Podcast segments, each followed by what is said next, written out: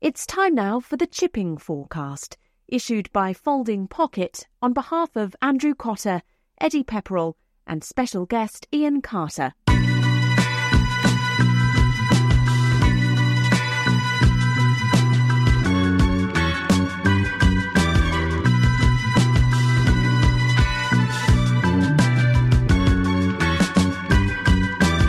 Hello, everyone, to wherever you are listening to this. Hello to um, all golf fans, all fans of uh, everything else, all sailors. Hello to all you sailors out there who have just um, asked your smart speaker for the shipping forecast to check there's not a big wave coming your way, and you've got the chipping forecast instead. Everyone's welcome to listen to this chat about golf and life with um, with Eddie Pepperell's here. Hang on a second. Eddie Pepperell.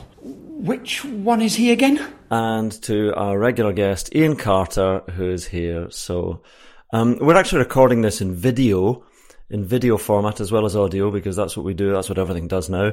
And I can see Iain Carter's in a hotel in New York. Um, and what's going on? It seems like you're having a seance or something like that. It's well, the the the, the lighting in this hotel. Um, it's an airport hotel. Uh, it is it's it's just flickering really, really badly. And I've already had um, an email saying that uh, the flight could be delayed because of weather. And um, mind you, I've had emails about that all week, um, you know, with regard to the golf and the weather intervening. We only had one interruption. So I've got my fingers crossed because I'm flying a bit later on this morning. Um, but it is very, very spooky in here with the lights just flickering. It looks like it's great Uncle Cornelius trying to get through to you at the moment. yeah, there's one for the kids. Right. Um, uh, yes, we've had some weather. That's, that's what they like to say, those crazy Americans. We're having some weather. Well, yes, everybody does every day. Eddie, how are you? What's going on with you? I'm all right, thanks, Andrew. Uh, got home from Munich on Friday night. I was uh, played golf for two days and played as bad as I've played for a couple of years, I would say. So I was happy to get home. Um, and yeah, just been working on my game a little bit. Looking forward to the British Masters this week. What? Um, so when you MC MC hammer it, what do you do? Do you have flights on standby, or do you just have people that make it happen immediately and um, and and soothe your temper? No, I did the classic. Um, booked my return flight Thursday evening. Uh, changed it to changed it to Friday. Uh, cost me about 150 quid, and I thought, you know, if if I do have a good round, make the cut, then I can stomach losing 150 quid on it. So um, it's a win-win, really. You know, Friday becomes a win-win under that scenario, and that's important that each day you, you try and take the positives, right? I like the way you're looking at that as a win-win. We've got to have a Iain and I are going to have to have a word with you about your your psychology. Um, again, I, I, Iain, yes, positive person. Me, I'm not sure how that would help, but um, just just quickly, we'll get rid of the Munich experience for you then. So um, you did get into the pro am because I remember that in last week's uh, pod you were talking about your first reserve for the pro am. So you got in. Were you pleased with that situation as soon as you got there? Because you were late on the way out as well, weren't you? Yeah, my flight was cancelled in the end, so I ended up flying uh, early uh, Wednesday morning. So I, I, managed to then be put back to the afternoon on site first reserve pro am, and Thomas Bjørn withdrew. Um, so I ended up. It's quite funny actually. I turned up on the tee with three Chinese people who spoke not a word of English, and they just looked at me and they said Thomas Bjørn, point, pointing at me, saying Thomas Bjørn. And so um, they, I don't know how much they really knew about. Uh, well, they certainly knew nothing about me, but uh, that's probably understandable. But it was a long round, no English, very hot. And the strangest thing was is that Haotong Li was the group in front of me in the pro am, so it really made no sense. You should have uh, said yes, I am Thomas Bjørn, and then proceeded to, I don't know, beat up a a small spectator or something like that and said, "That's how Thomas Bjørn rules," and then yeah. walked off. They, they, didn't give you a tip about Ruoning Yin winning the uh, the women's PGA out here in New York, did they? They'd have been very happy with how that all turned out. No, I'm afraid they didn't, Iain. And if they'd have said that name, I would have. I was a snooker player. Yeah, Iain, Iain's trying to segue neatly to uh, the women's PGA at New York. So, Iain, you you've been on quite an American trip for a couple of weeks now. This is this is better than the the, the flight you took over for an omelette for the World Golf Hall of Fame selection once. Came yes. back after an afternoon or something like that. So, and the planet is now in, in disarray environmentally because of you. But so you've been out there um, it's what is it? It's four forty-five in the morning or something where you are. It is, yeah. It's very early in the morning, um, but that's fine. It's um, yeah, it's been a good trip actually. Uh, Los Angeles one week, New York the the second. I didn't do any sightseeing as we discussed in Los Angeles, but I did manage to get into New York a couple of times uh, this week, um, which or last week which was really nice. Had a good wander around there, and um, yeah, it, I do you know what I really really enjoyed uh, the women's major this week, the the the PGA. Um, it kind the, there was just a, and we might get onto this because McIlroy's been talking about the you know that that course in Hartford, Connecticut being obsolete in the modern game. Baltusrol was just amazing. I, am trying to remember, Andrew. Did you come to um, 2016 or 2005? 2005. And I've got to correct as well that, um, yeah, that you that persuaded me it was 2006 last year. 2005 was there, and, uh, and I didn't get into my story about how Baltusrol, the man who, who, after whom it's named, the Dutchman met a grisly end. He was, he was murdered because people thought he had something valuable on his land. Anyway, um, good chat. So, did you talk about that in commentary? We did. Um, we we did. We discussed uh, the demise of Baltusrol uh, after whom the, the ground is uh, the course is is uh, named. But one thing I'd say is, and it's, I find the older I get and the more often I go, I go to golf courses and think, God, I wouldn't want to play that. I arrived at Baltusrol and thought I'd really, really fancy playing it. And I, I don't remember thinking that way back in 2005. I don't remember thinking that in 2016. They cleared out loads of trees. The presentation of the golf course was absolutely incredible. That like the fringes on the greens were running at over ten on the stimp, and they were so, they were so um, uh, so tight uh, that actually uh, poor old Mel Reid on the Saturday, having been you know one shot off the lead at the halfway stage, she actually marked her ball on the fringe and got got a one shot penalty because she thought she was on the green. Her head was a bit scrambled at the time. Um, but uh, just a fantastic golf course. Really, really good tournament. A lot of uh, drama to it.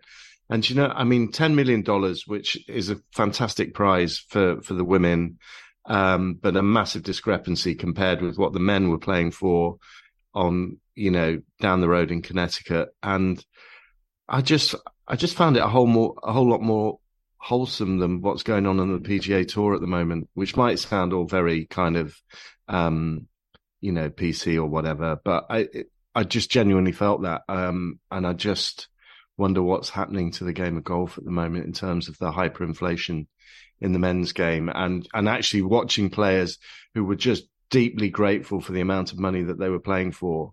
And they just seemed to have a bit more sporting integrity. Yeah, no, I, I was going to get into this sort of uh, uber hyper super duper uh, mega inflation in the men's game uh, because I was going to talk about um, a tennis comparison. We'll do that. We'll do that. We'll do that later. We'll do that later. We'll get into the, the actual nitty uh, gritty of the women's PGA. Um, Ian, I've got I've got the audience numbers in for last night. Actually, uh, Elton John Elton John must have been blooming furious to see that his last ever UK appearance was up against uh, your coverage of the final round of the women's PGA.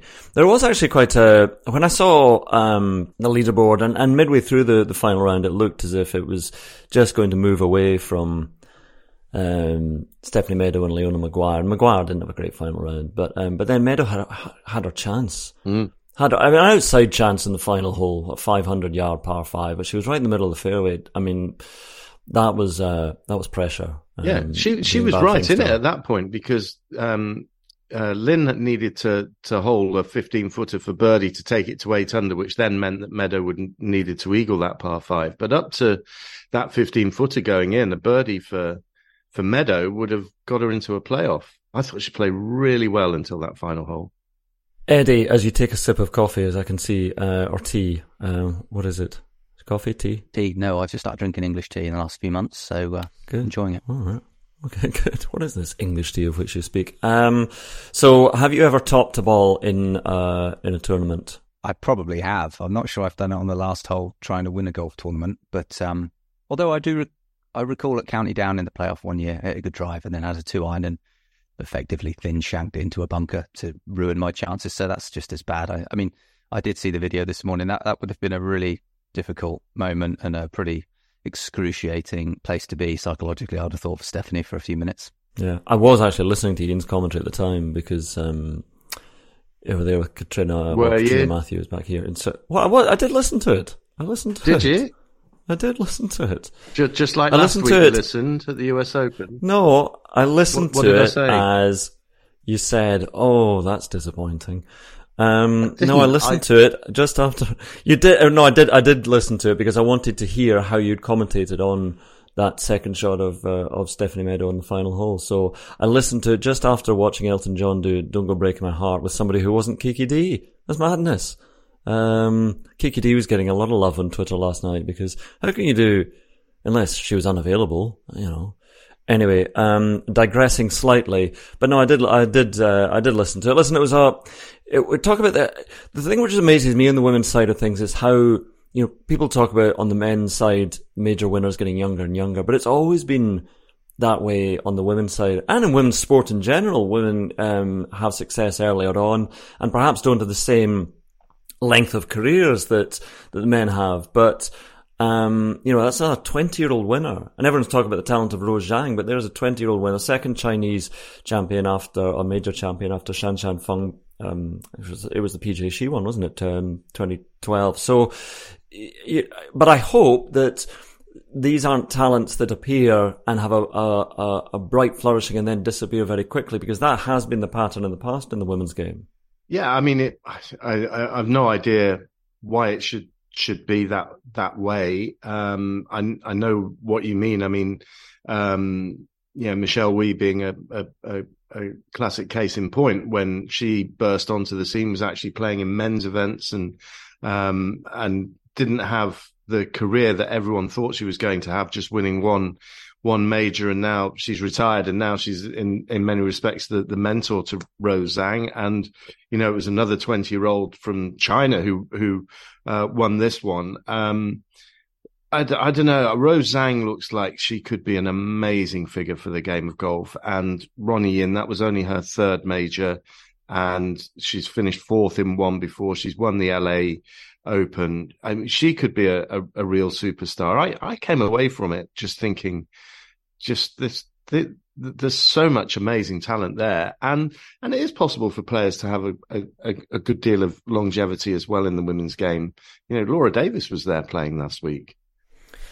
Yeah, she was, but, but then look at uh, Yani Tseng and Lorena Ochoa retired early. Uh, Shanshan Feng, she's 33, she stopped playing. Um, so I just don't know why that necessarily is the case in the in the women's game. It sounds like you've had your faith in golf restored, I, I, Iain, I did. restorative I did. week. I, I, yeah, I, well, I hadn't lost faith. I enjoyed the, the US Open. I thought that was, I thought that was a really good, really good tournament. But I thought that there was more, there were more dimensions to the women's uh, event. I saw more clubs being hit.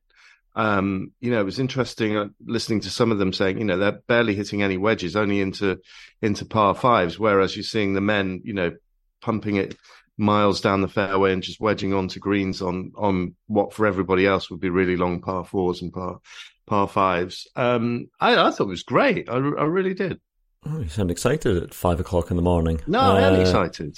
And great Uncle Cornelius has stopped contacting you. It's all seems stable, the lighting now in your room. So, uh, oh, rumple to bed. You said, Eddie, you said when we were warming up, you said about Stranger Things. Do you think I should kind of like maybe download that for the flight home? Yeah, definitely after you checked out. Yeah. Um, yes. Okay. No, I only watched season one of Stranger Things, and then thought that was a sort of natural end to it after uh, season one, so it didn't didn't watch it after that. Good, uh, good television chat. Actually, you were when you were um, you noticed something um, uh, on Elton John's performance last night, Eddie, which I think has got a good go- good golf connection. Yeah, I couldn't believe he was wearing, I think, what was a Cyflex FootJoy glove. And then you sent me the article saying he's actually sponsored by FootJoy, which is. Um, Well, Elton John. Not Elton no, John. We're talking about here. Sorry, No, the drummer. the drummer for Elton John. Nigel Olsson is the drummer for Elton John, and he about and he he's always worn.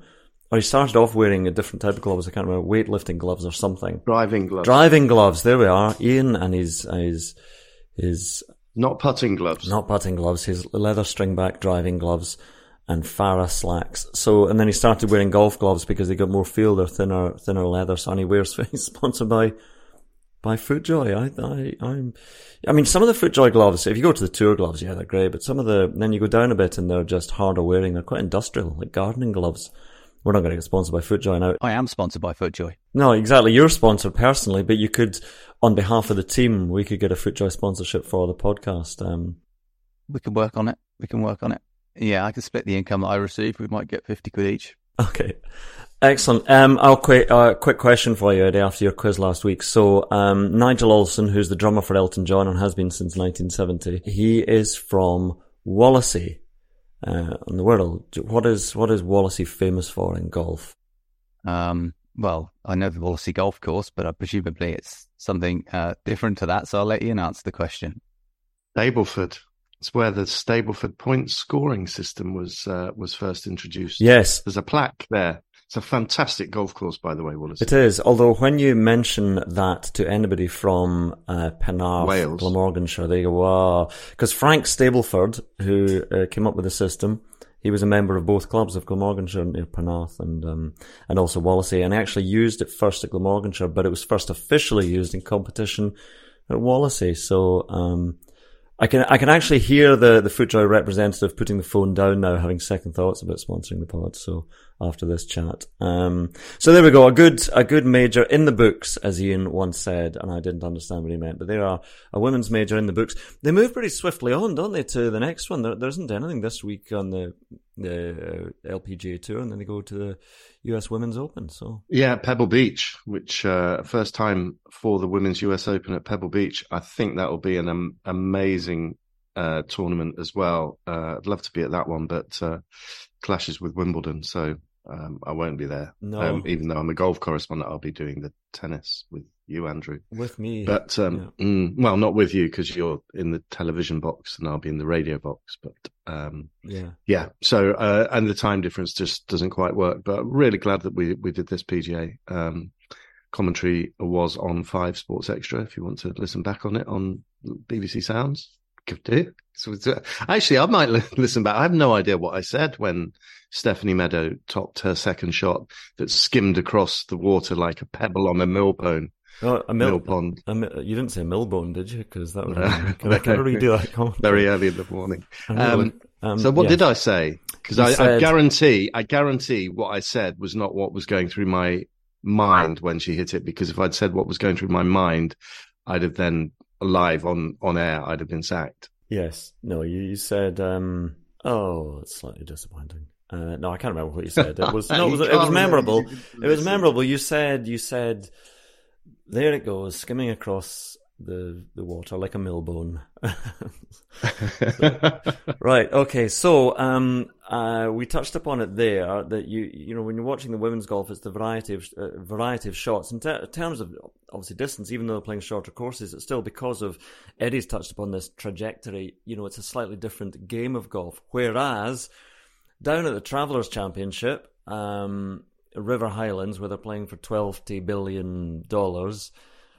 And and since Keegan Bradley won, uh, just a quick summing up, he was six shots clear at one point at twenty six under. Then he sort of started um, millboning it on the last few holes, and it wasn't so good. But he won. He won. Um, but but then uh, Rory McIlroy, who had a final round 64, 3, 4, 2, I don't I can't remember. Anyway, he had a decent finish again, I suppose. But he said the course is obsolete. Um, he said the course is obsolete. Uh, it's just that the the the the equipment and that course in particular, I think, uh, really struggles. But I don't know what your thoughts are, are on such matters, Eddie. And and before you start, Eddie, um, this is this is good because Alan McCuish has emailed us. What's the email address against uh, Andrew? It's the chipping forecast at foldingpocket.co.uk. If that's not correct, we'll edit in the correct one afterwards. But I think it is the chipping forecast at foldingpocket.co.uk. That is the correct one, so no edit required. Alan emailed in saying, after Rory's comments yesterday on equipment making some courses obsolete, what are Eddie's thoughts on this? And is there any course he wishes the tour could use but don't because it's too easy for the modern day pro?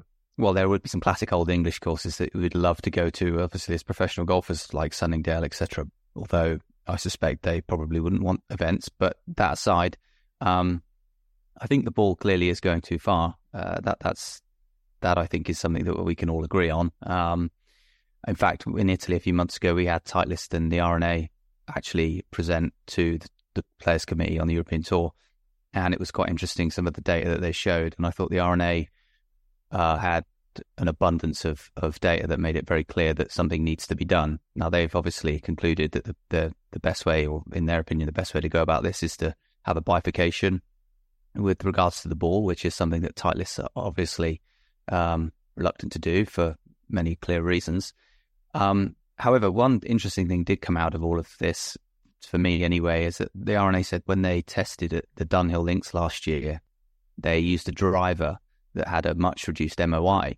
And when a player missed the centre of the club face, the ball went 30 yards less far, which I thought was quite interesting. And actually, given that Titleist have said that they're going to have to change the clubs anyway if the ball were to change, um, it made me wonder, or certainly I wondered if the better way to go about it would just be to, to change the driver itself, especially given that this, this disparity that would come about via a mishit, which we all know reward skill. And you could imagine under pressure, two golfers trying to win a tournament and someone mishitting it all of a sudden coming down the stretch, they're going to be at a massive disadvantage because they can't find the middle of the club face. So I thought it could lead to a much more compelling uh, storyline itself if we were to go down that route. But I, I, agree with what Rory's saying that the ball is going too far for the top guys, and um, in fact, across the board, it's just going. It's not going too far for me. I think I averaged about 220 yards off the tee last week, but that's because I kept hitting the trees just in front of me. But uh, the ball is going, I think, too far at the top of the game.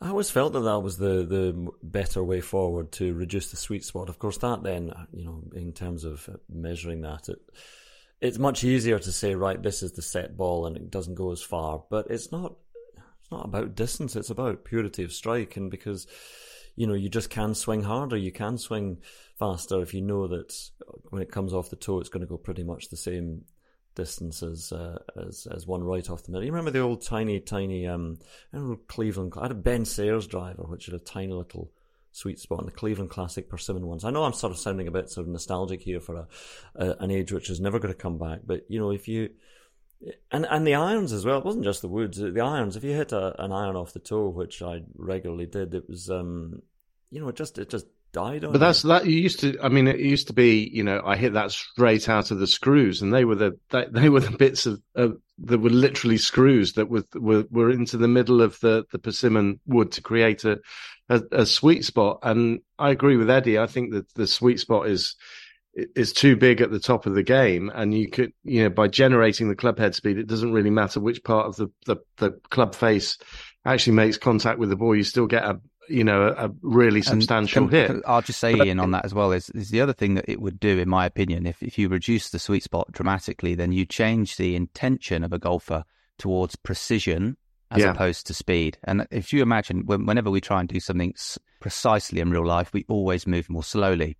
So it's about the actual behavior would change, the intention will change over time if indeed we are to begin to reward precision as opposed to just trying to leather the ball, accepting you could toe it, heel it, it's still going to go 300 yards.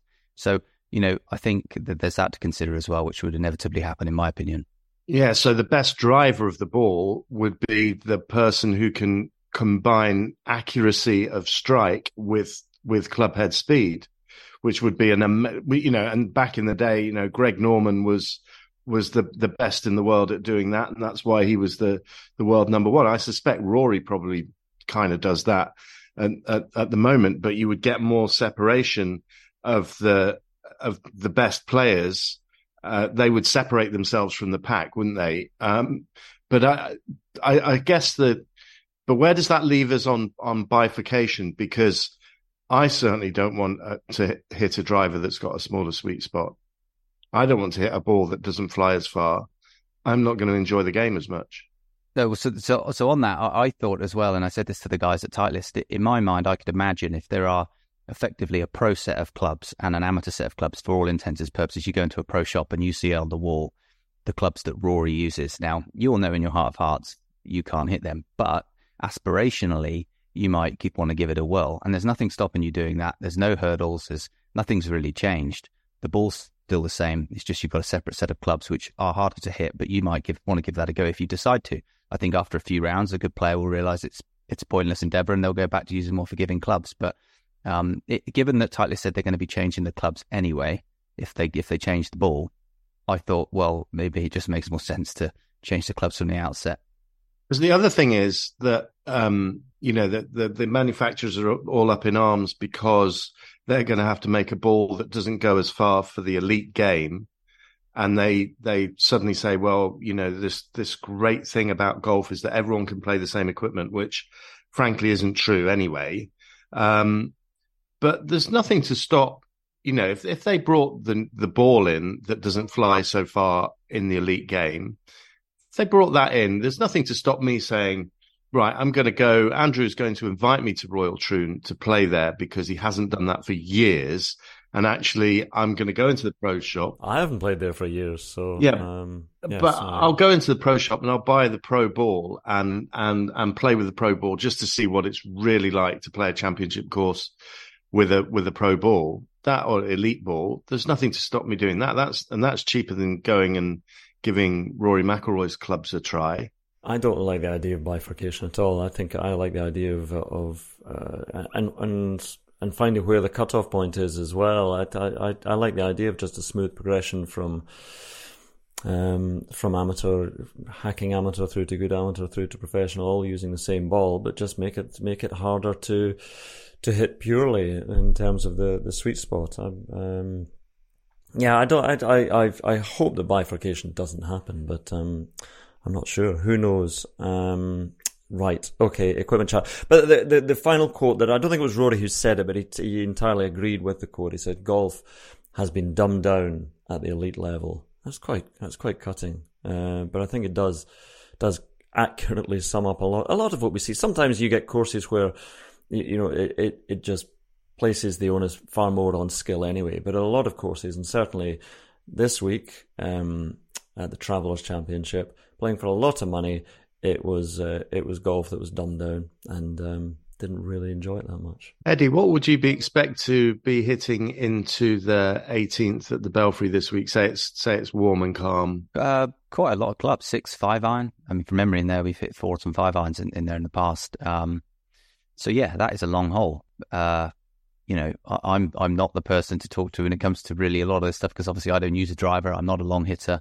Um, but I, I I just think what happen needs to happen at the top end of professional golf is that three or four more times in a round of golf, everybody needs to be hitting six iron more regularly and not pitching wedges. Um, and that is why you will see the best golfers, if that can happen, you will see the Jon Rahms, the Rorys of the world, and the Scottie Schefflers separate themselves even more because they're superior ball strikers.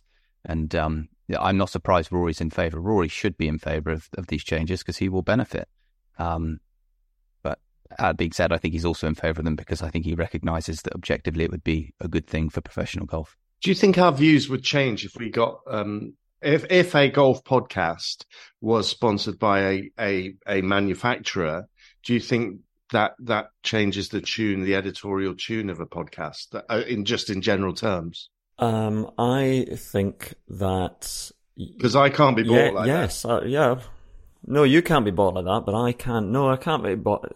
I think um, in in so many aspects of golf, what we see uh, or what we hear is not quite the truth because people are obviously beholden to the people who pay them a lot of money. And that's why so- we heard jo- Justin Thomas and and co um, sounding off about the, the the moves to limit the golf ball, isn't it? Yeah, it is. It is. But I think that insert sponsor's name here has the right idea um, uh, about everything, and insert sponsor's name here uh, has shown great wisdom and and and dedication to the cause in golf. And that insert sponsor's name here um, is the company that I really uh, enjoy using in all aspects of my my golf. Um, so actually talking about big hitters, before we look ahead to this week's golf, uh, what about the amateur championship? Now there's a golf course, Hillside. Uh, we played the match play after Southport and Ainsdale and Hillside qualifying and on to Hillside. And Christo Lamprecht, uh, who is six foot eight of South African. I don't know. If, uh, have you seen his swing, Eddie, in action? It's um, I think I saw one swing of him hitting a driver. Yeah, was it quite short, up, upright, and a real leathered it sort of motion? Yeah. Yes, yeah, it uh, had a hint of the Matt Wolff about it, but with it from a bigger, even bigger frame, and it's extraordinary. But he just, he just beat that course into submission and beat Ronan Kleu from Switzerland. Um, not the tallest winner. Some people were saying he was, but I think Gordon Sherry, uh, someone I grew up playing golf with, is six foot eight and a half. and uh, Christo Lamprecht, six foot eight, so tiny uh, by comparison. But I'd be interested to see if um, if he goes on to some success in the game. But it'll be interesting to watch his swing if he turns pro and uh, very see him out there. Very difficult game for tall, very tall people. I think golf. Uh, it's unusual to see someone at that height go on to be world class for whatever reason. But I, I have my suspicions. But mm. yeah, well, I used to watch, watch Woosnam swing it, you know, and when Woosnam swung it, it just looked so round and compact and perfect. And then it just, the taller you get, the more difficult it, the longer the levers, it just becomes uh, his swing, yes, uh, there's a lot to go wrong in that swing. Where someone like Woosnam has thought, well, there's so few moving parts. And you're always at a big disadvantage when it comes to penalty drops as well. Hang on a second, Iain. Hang on, hang on, hang on, hang on. Just bear with me two secs.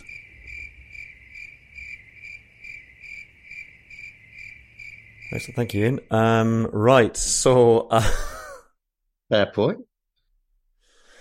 Oh, anyway, um, South Africans have good names. Lampe- uh, Lamprecht, Thriston, Thriston won in uh, in Munich. Thriston Lawrence, um, Aldrich Potgieter. Um, who are you playing with in Munich? So I'm going back again here. I, I don't want to pour over your uh, your MC. Who are you playing with? Who do you enjoy playing with? Are you playing with Cabrera Bello Or you... Yeah, I play with Fabrizio Zanotti and Rafa, and they were nice. I was very moody. I should apologise to them. Really, I think I disposed of a couple of clubs, and I was in a bad. I wasn't enjoying very much last week. Um, were you in a bad place by the time you got there? Because if you're getting there on Wednesday morning, and again, we've got to chat about your travel schedule. Um, I know that there was a, a, cancellation, but if you're traveling on the Tuesday, like your home time, uh, great. Have you always travelled on a Tuesday? Mostly, yeah. Because yeah. you have had success with that in the past, so ignore what I just said there. But... I, I should say, I mean, I I didn't play a practice round. I haven't played practice rounds this year. In fact, it was the first time I played a practice round in, in Munich. Um, I haven't bothered before that this year. And when I go back, go back to 2018, 19, I never played practice rounds. Carnoustie at the Open, for example, I never played a practice round. I travelled up on the Wednesday um, from Scotland, from home. Sorry, after going back home after Scotland, and just relied on my caddy in it and nearly won it. So I mean, I, I practice rounds I find so boring. I find getting at tournaments early disastrous for my own state of mind. So uh, I just try and I try and leave it as late as I can, really. That's extraordinary. So your practice round for this was playing with three uh, Chinese gentlemen who thought you were Thomas Bjørn. And it's no wonder I shot whatever I shot on the same Friday night. I do, I do think. Uh, there, is there anyone else who, who doesn't practice uh, or have practice? I mean, everyone else is out there. So you would typically get there on a Monday, I suppose. Maybe play nine holes Monday afternoon, then Tuesday or a practice round, then you might play in the pro am on Wednesday. Would that just overcook you? Yeah, that's such a long time to be a tournament, I think. And given that you're out potentially out having a 25, 30 year career, I mean, that is, oh, I don't even want to know where I would be. I'm in a bad place anyway, really, but I would be a far worse spot than uh, if I was if I was traveling on Monday every week. Victor Dubuisson probably takes a similar approach. What's happened to Victor? He was the he was the coming man. I remember Graeme McDowell eulogising about him at Gleneagles in 2014. Said this kid, this kid. Um, actually, that was Bruce Forsyth again. Uh, this guy, you know, he was such a talent. What a pressure. Oh, um, what what's how's he getting on, Victor? I haven't a clue, but he is a, a, an enigma. Um, to say the very least. There's some cra- classic stories of him at tournaments. For example, I think once he was traveling to a tournament and uh, hit some bad traffic in Monaco and just decided to turn around and go home and withdraw.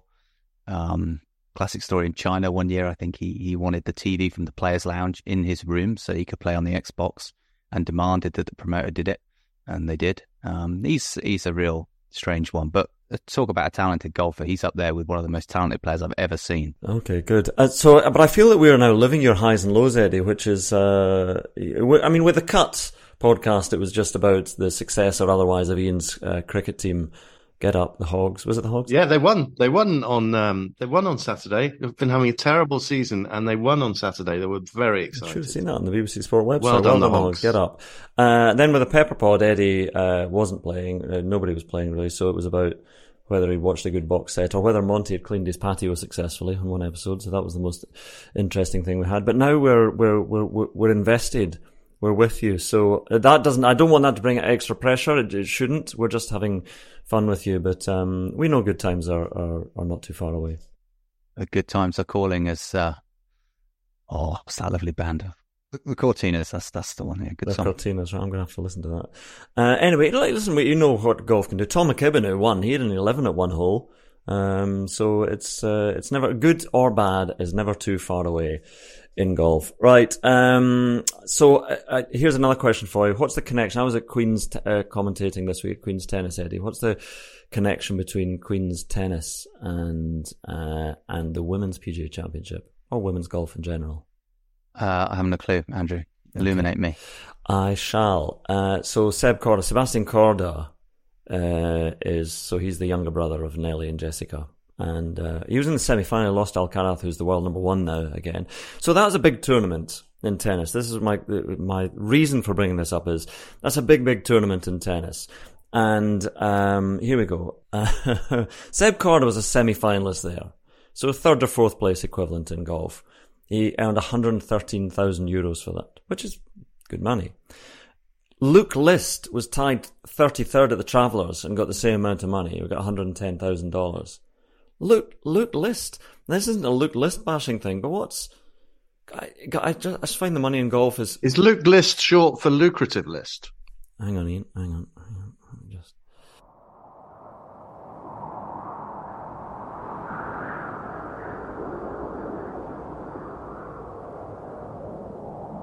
Right. Um. Good. Excellent. Lucrative list. Um. Well, I'm still. It's true. Leave though, that playing out. Come on. It's still going. I don't. I, think, I don't think that was deserved. No, I don't think that tumbleweed was deserved. I don't think it is tumbleweed. I think it's just just a, a cold, a cold, stark wind blowing over the ocean as your joke disappears off into the the ether. Actually, I've got to stop that now. Stop it. Stop it. but it's a good point. It's a good point, isn't it, about just how much money there is. The, and and here's the thing that really is starting to irk me about it.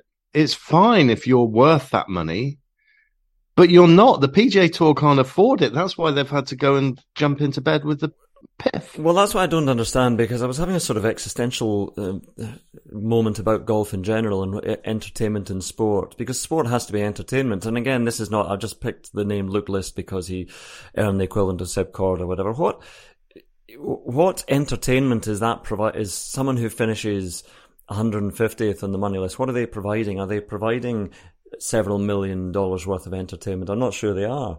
Um, Tyson Alexander uh, is a hundredth on money earned on the PGA Tour so far this this uh, season with 1.1 million. Is that what is he worth?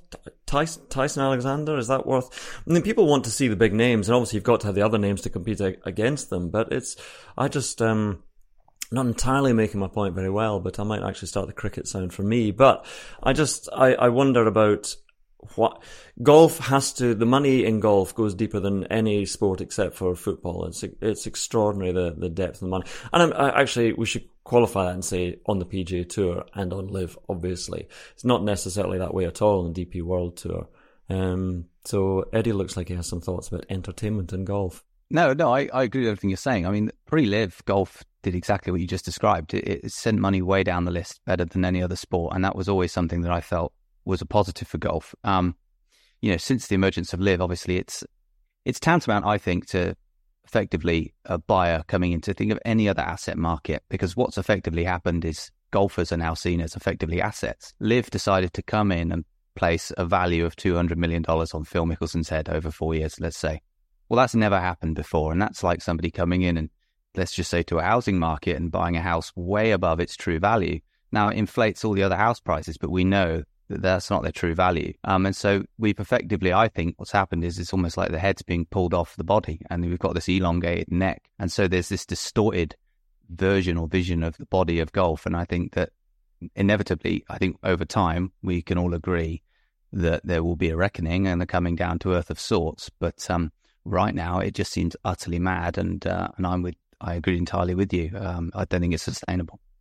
But interestingly, didn't I see? I saw. I think I saw something that the ATP are now having conversations with the PIF. So, yeah. Well, yeah. It's, it's I suppose it's distorting all of sport, and uh, it, it, uh, yes, um, I'm not sure what uh, what is the future. I don't know. I'm not sure we should be recommending another podcast, but I will if you're okay with that. Of course, I should have. It's a good podcast. Yeah, I, mm. I listened to a few golf podcasts. So yeah, so I listened to one last week with um, I think it was called uh, own goal, goal, own goal. It's with Roger Mitchell and Grant Williams, and uh, they sometimes do a podcast called "Are You Not Entertained" with Giles Morgan as well, who I Oh, yeah, know you yeah, know. yeah. Anyway, they Yeah, did. yeah, Oh, I got into a row on that one. Oh, oh, actually, Oh. that's right. I remember that. Oh, Um, listen to that episode. Yeah, so no, they did one last week with a guy called um, Brent Johnson, who's uh, who's they're all in finance, but it was very interesting. They were talking about all of this stuff, and I would highly recommend uh, anyone to go back and listen to that because I thought it was some good insight. Okay, I'm listening to uh, a podcast about the French Revolution at the moment. Oh, they they like killing each other. Um, right, so that's not all I've taken from that podcast. Right, okay, let's um take a, a very very uh, quick break. We don't have sponsors, so I'm just going to dig out an old file from uh, Pepperpod.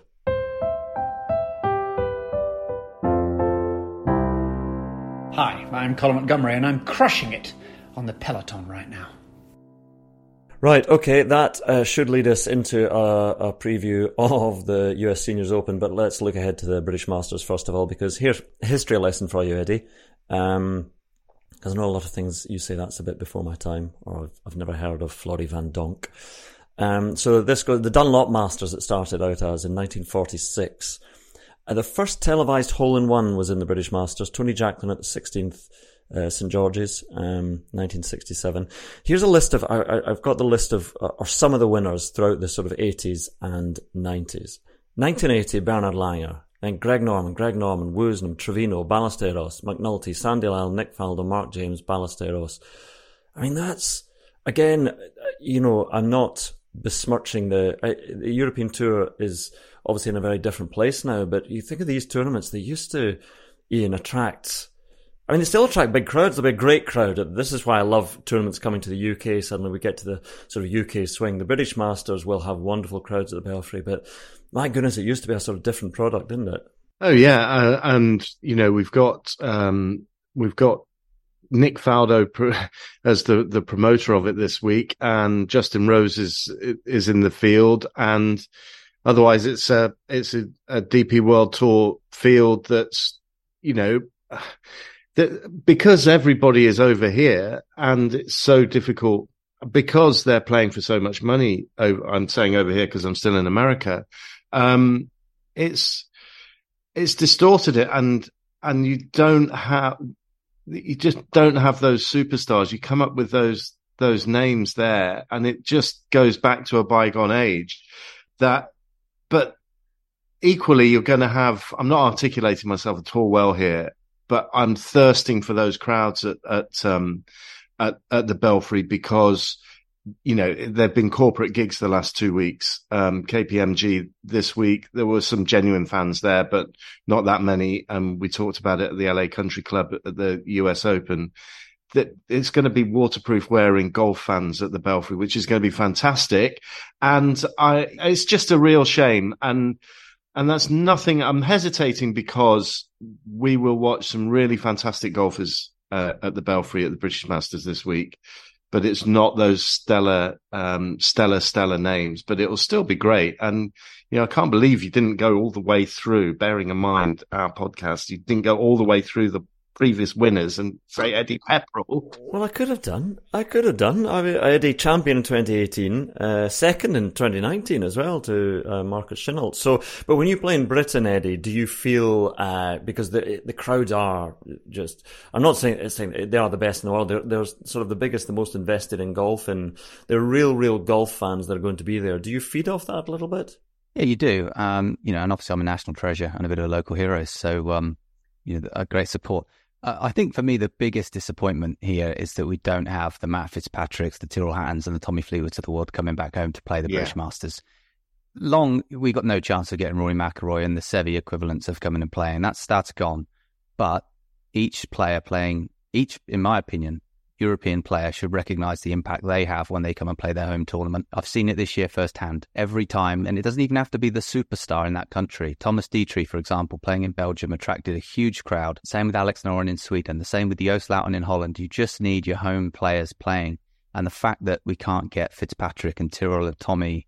Well, the fact that they actually don't want to is the disappointment I have, and I think that they should honestly reconsider uh, their obligation because I actually think it's an obligation to, to come home and support your home tournament. So that would be the disappointment I would have personally. No, I suppose uh, obligation is a good word because say, well, they can do what they want in terms of the money, but also in terms of their preparation for majors. It doesn't fit in with them, uh, bouncing across the Atlantic here, there, and everywhere. But I suppose the next majors in the UK. No, I know, I get that, but then they might be staying over here for quite a while. Uh, I don't know. I would, I would, I would much rather see it, obviously. Uh, but I, what I was about to say was that I do think there is an obligation because it's kind of you, you think where does um, everything that thrives and succeeds in golf come from. It comes from um, fans being able to watch the the stars and be able to go uh, along and. You know, it's their reward for following golf or being into golf or being interested in golf is that you can go to the Belfry, which is one of the most accessible golf courses. You know, you come down from Scotland, fly down the motorway and you get there in, uh, you know, in turn off the M6 toll road. Um, that's a lovely road, uh, and then you're you're there and you're able to watch the biggest stars in the game. And it's not quite the same, although I would say I cannot wait for the excitement at um, people following Eddie Pepperell and his mini driver. So. Um. No, but the, the the people Eddie's talking about there, they're the ones who are going to be pumping their chests for Europe in, in Rome in, in September and in the Ryder Cup. And that's brilliant. I mean, it must be amazing to be a Ryder Cup player and you can see what it does for them and how much it motivates them. But there has to be a, there has to be more than just playing for Europe for one week in a Ryder Cup to supporting Europe. And, and they'll turn around and they'll say, well, no, I'm playing the Scottish Open. I'm playing, but that's, that's, that's co-sanctioned with the, with the PGA tour.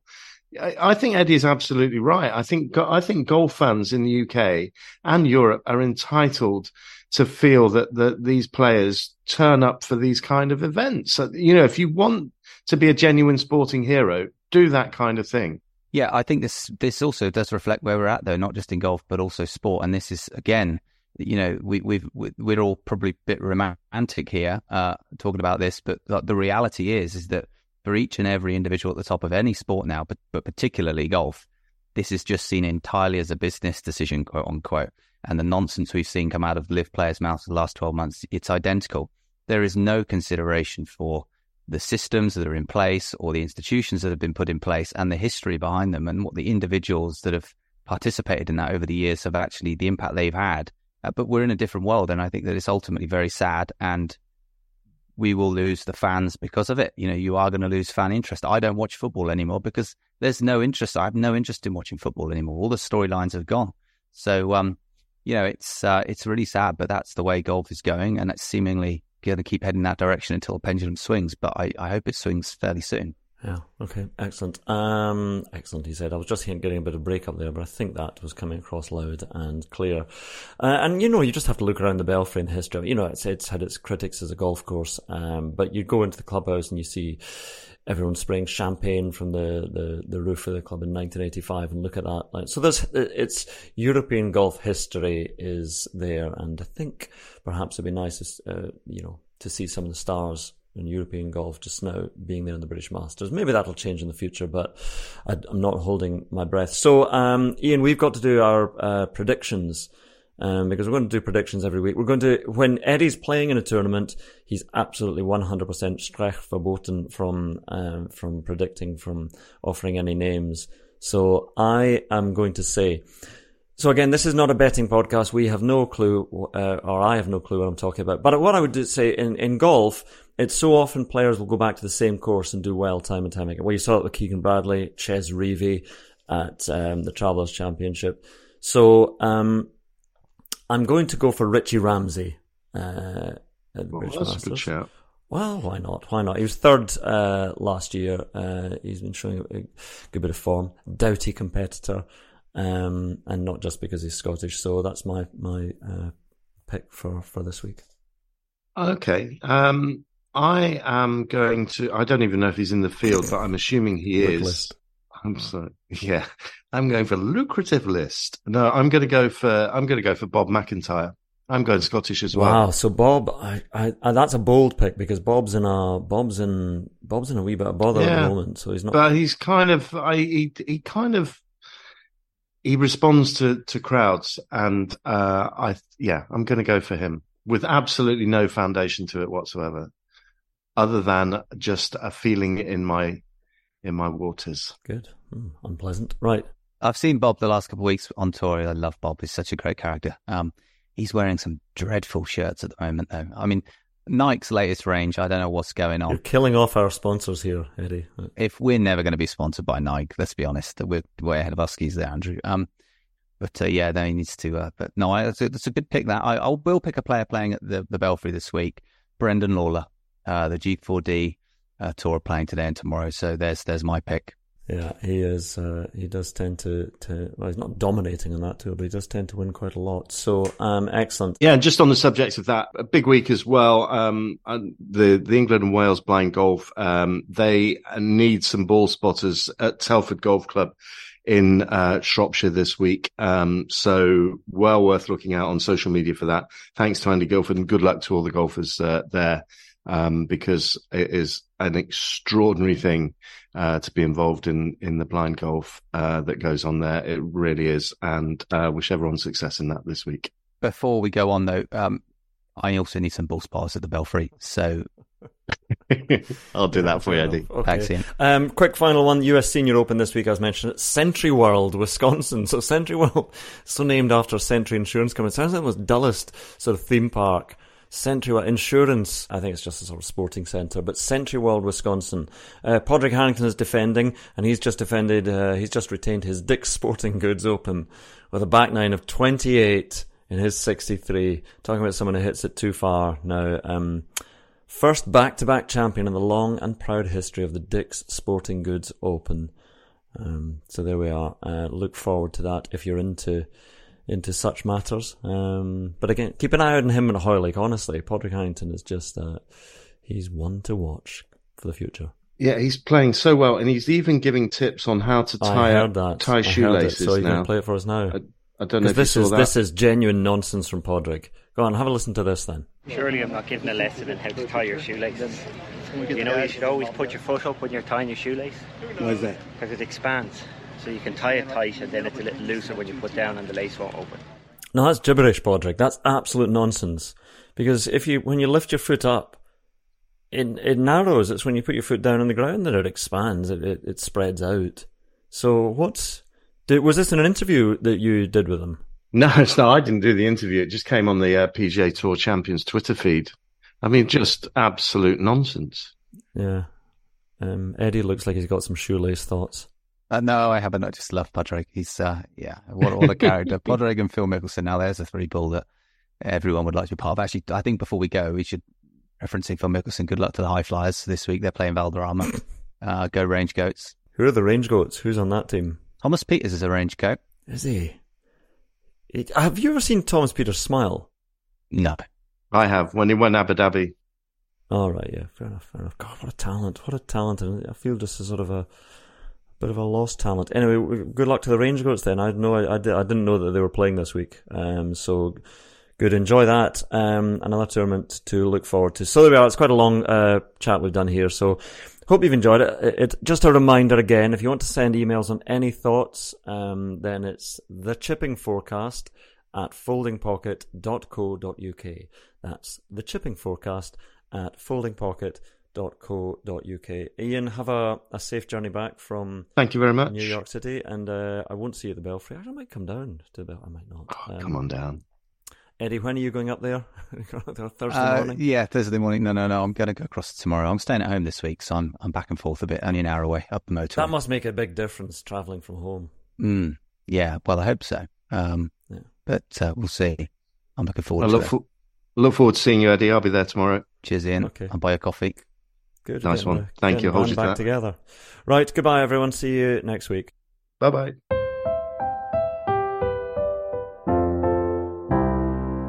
Eddie Pepperell.